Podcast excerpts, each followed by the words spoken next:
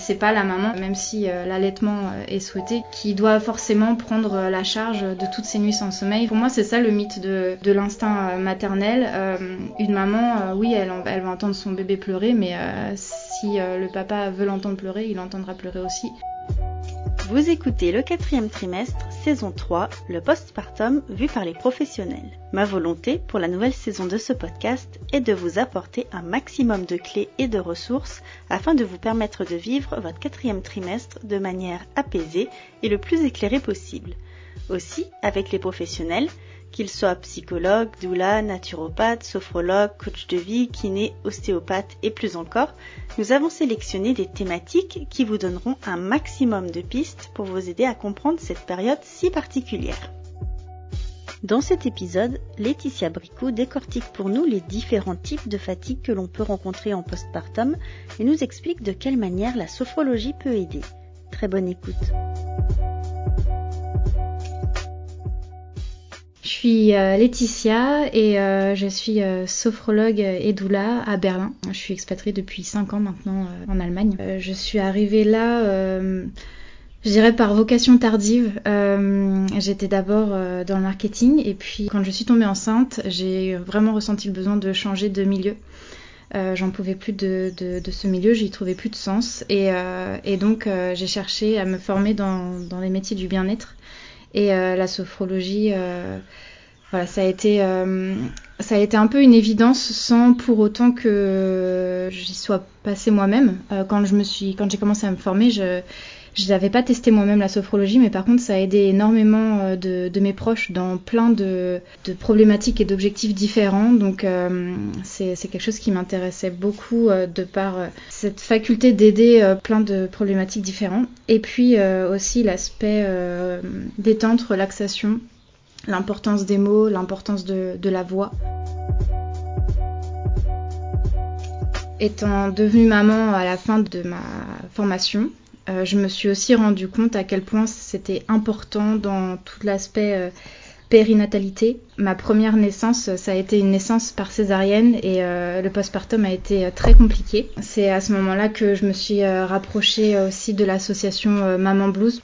Ça m'a vraiment secouée psychiquement. Et donc à la suite de ça, j'ai décidé de me spécialiser en périnatalité pour la sophrologie. Et à la suite de ma deuxième grossesse, qui est toute récente puisque mon fils il a 6 mois maintenant. J'ai décidé de me former aussi et devenir doula puisqu'une doula m'a accompagnée et ça a fait énormément de différence dans mon vécu. Mon métier aujourd'hui, oui, il est clairement lié à mon vécu personnel. Et je dirais qu'une sophrologue, c'est un guide, une guide qui va permettre de se réconcilier et de se reconnecter à son corps, ses émotions, son mental et d'aller chercher les ressources dont on a besoin pour un objectif précis. En tout cas, moi, c'est comme ça que je pratique. Je fais partie d'un courant psychocomportemental de la sophrologie parce qu'il y a plusieurs courants. Et donc, on travaille vraiment sur des objectifs précis. C'est censé être des accompagnements courts, pas sur une durée illimitée. Et ensuite, après l'accompagnement, on doit pouvoir utiliser toutes les techniques apprises par soi-même. Le sommeil, c'est quelque chose, voilà, on avait l'habitude de dormir la nuit, a priori. Enfin, le rythme était déjà calé et le sommeil, c'est très lié à un rythme. Alors que la fatigue, ça englobe vraiment un état général en fait de l'être. La fatigue, c'est autant au niveau physique qu'au niveau émotionnel, qu'au niveau psychique. Et je pense que c'est très important de le souligner dans ce moment du postpartum. Il y a une fatigue qui est autant physique que mentale et émotionnelle, qui est liée notamment au manque de sommeil, puisque c'est très rare quand même que les bébés, surtout les nouveau-nés, fassent des nuits complètes. Aussi le corps qui récupère à ce moment-là. Les organes ont besoin de se remettre à leur place, l'utérus a besoin de reprendre sa forme initiale. Enfin, il y a plein de choses qui se passent dans le corps au niveau hormonal aussi, qui fait que ça agit sur la fatigue corporelle. Et puis ensuite, il y a des fatigues mentales. Et je vais en citer que quelques-unes parce qu'il y a Il y a différents termes autour de cette fatigue mentale et je vais parler aujourd'hui de surtout trois typologies, on va dire, qui sont très présentes lors du postpartum pour les mamans. Surtout pour les mamans, mais aussi pour les papas. Je parle des mamans surtout par rapport à ce mythe de l'instinct maternel. Généralement, les mamans prennent beaucoup plus justement de fatigue mentale par rapport à tout ça que les papas. En tout cas, encore aujourd'hui, c'est comme ça. Le mythe de l'instinct maternel, c'est... il faut savoir aussi que je suis référente pour l'association Maman Blues. Et c'est vrai que c'est quelque chose qui revient assez pendant les échanges lors des groupes de parole. Ça génère énormément de stress, de responsabilité. Et surtout, pour les parents qui le sont pour la première fois, justement, on a tous ces préconceptions de se dire « je suis la maman, je dois savoir ». Je suis la maman, j'ai cette connexion particulière avec le bébé parce que ça, en effet, physiologiquement, c'est prouvé que la mère a une connexion spécifique avec le bébé. Mais en fait, ça, c'est venu infuser plein d'autres parties du quotidien de jeunes parents qui n'a pas lieu d'être. C'est pas la maman qui doit prendre toutes les décisions par rapport à l'enfant. Et c'est pas la maman, même si l'allaitement est souhaité, qui doit forcément prendre la charge de toutes ces nuits sans sommeil. Enfin voilà, pour moi c'est ça le mythe de l'instinct maternel. Une maman, oui, elle va entendre son bébé pleurer, mais si le papa veut l'entendre pleurer, il l'entendra pleurer aussi. Les trois types de fatigue mentale qui ressurgissent souvent à ce moment-là, c'est d'abord la fatigue existentielle. Ça va être lié aux surcharges des tâches qu'il y a à faire, un manque aussi de reconnaissance puisque il y a une routine qui va s'installer, mais c'est pas le bébé qui va dire merci, c'est pas non plus forcément l'entourage qui va souligner les efforts qui sont faits parce que ça paraît en fait normal dans notre société quand des parents ne dorment pas la nuit, etc., en fait, c'est normal. Donc il n'y a pas de reconnaissance et ça va vraiment amener à une démotivation chez beaucoup de parents. Des fois aussi, une perte de sens. On va se demander, en fait, est-ce que c'était un bon choix ? Mais maintenant, il n'y a plus à y réfléchir puisque le bébé est là, on ne peut plus retourner en arrière. Donc il faut juste avancer. Et du coup, voilà, cette fatigue existentielle, elle existe. Il y a aussi une fatigue émotionnelle qui est liée en fait à cette situation dont on se sent quelque part un peu prisonnier en fait. Ça va générer des émotions intenses, des émotions qui peuvent être aussi assez ambivalentes. Et vraiment, ça vide l'énergie physique et psychique, ces émotions qui nous submergent en fait et qu'on a du mal même des fois à interpréter. Et enfin, la dernière fatigue que je remarque souvent chez mes clientes, c'est la fatigue décisionnelle. Et donc là, c'est tous les arbitrages qu'il y a à faire sans forcément connaître les conséquences qu'il y a derrière. Surtout pour le premier enfant, on tâtonne beaucoup et puis on se pose énormément de questions.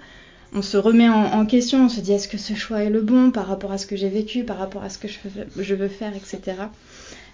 Et c'est vraiment intensifié ces choses-là par des personnes qui ont un manque de confiance à la base ou bien perfectionnistes qui veulent justement tout faire selon les règles et surtout bien faire, s'assurer que tout est parfait. Et souvent des mamans aussi qui ont l'impression qu'elles ne peuvent pas déléguer, que c'est voilà, une responsabilité qui leur incombe, et puis aussi des papas simplement qui posent les questions et qui voilà, ne prennent pas eux-mêmes de décision.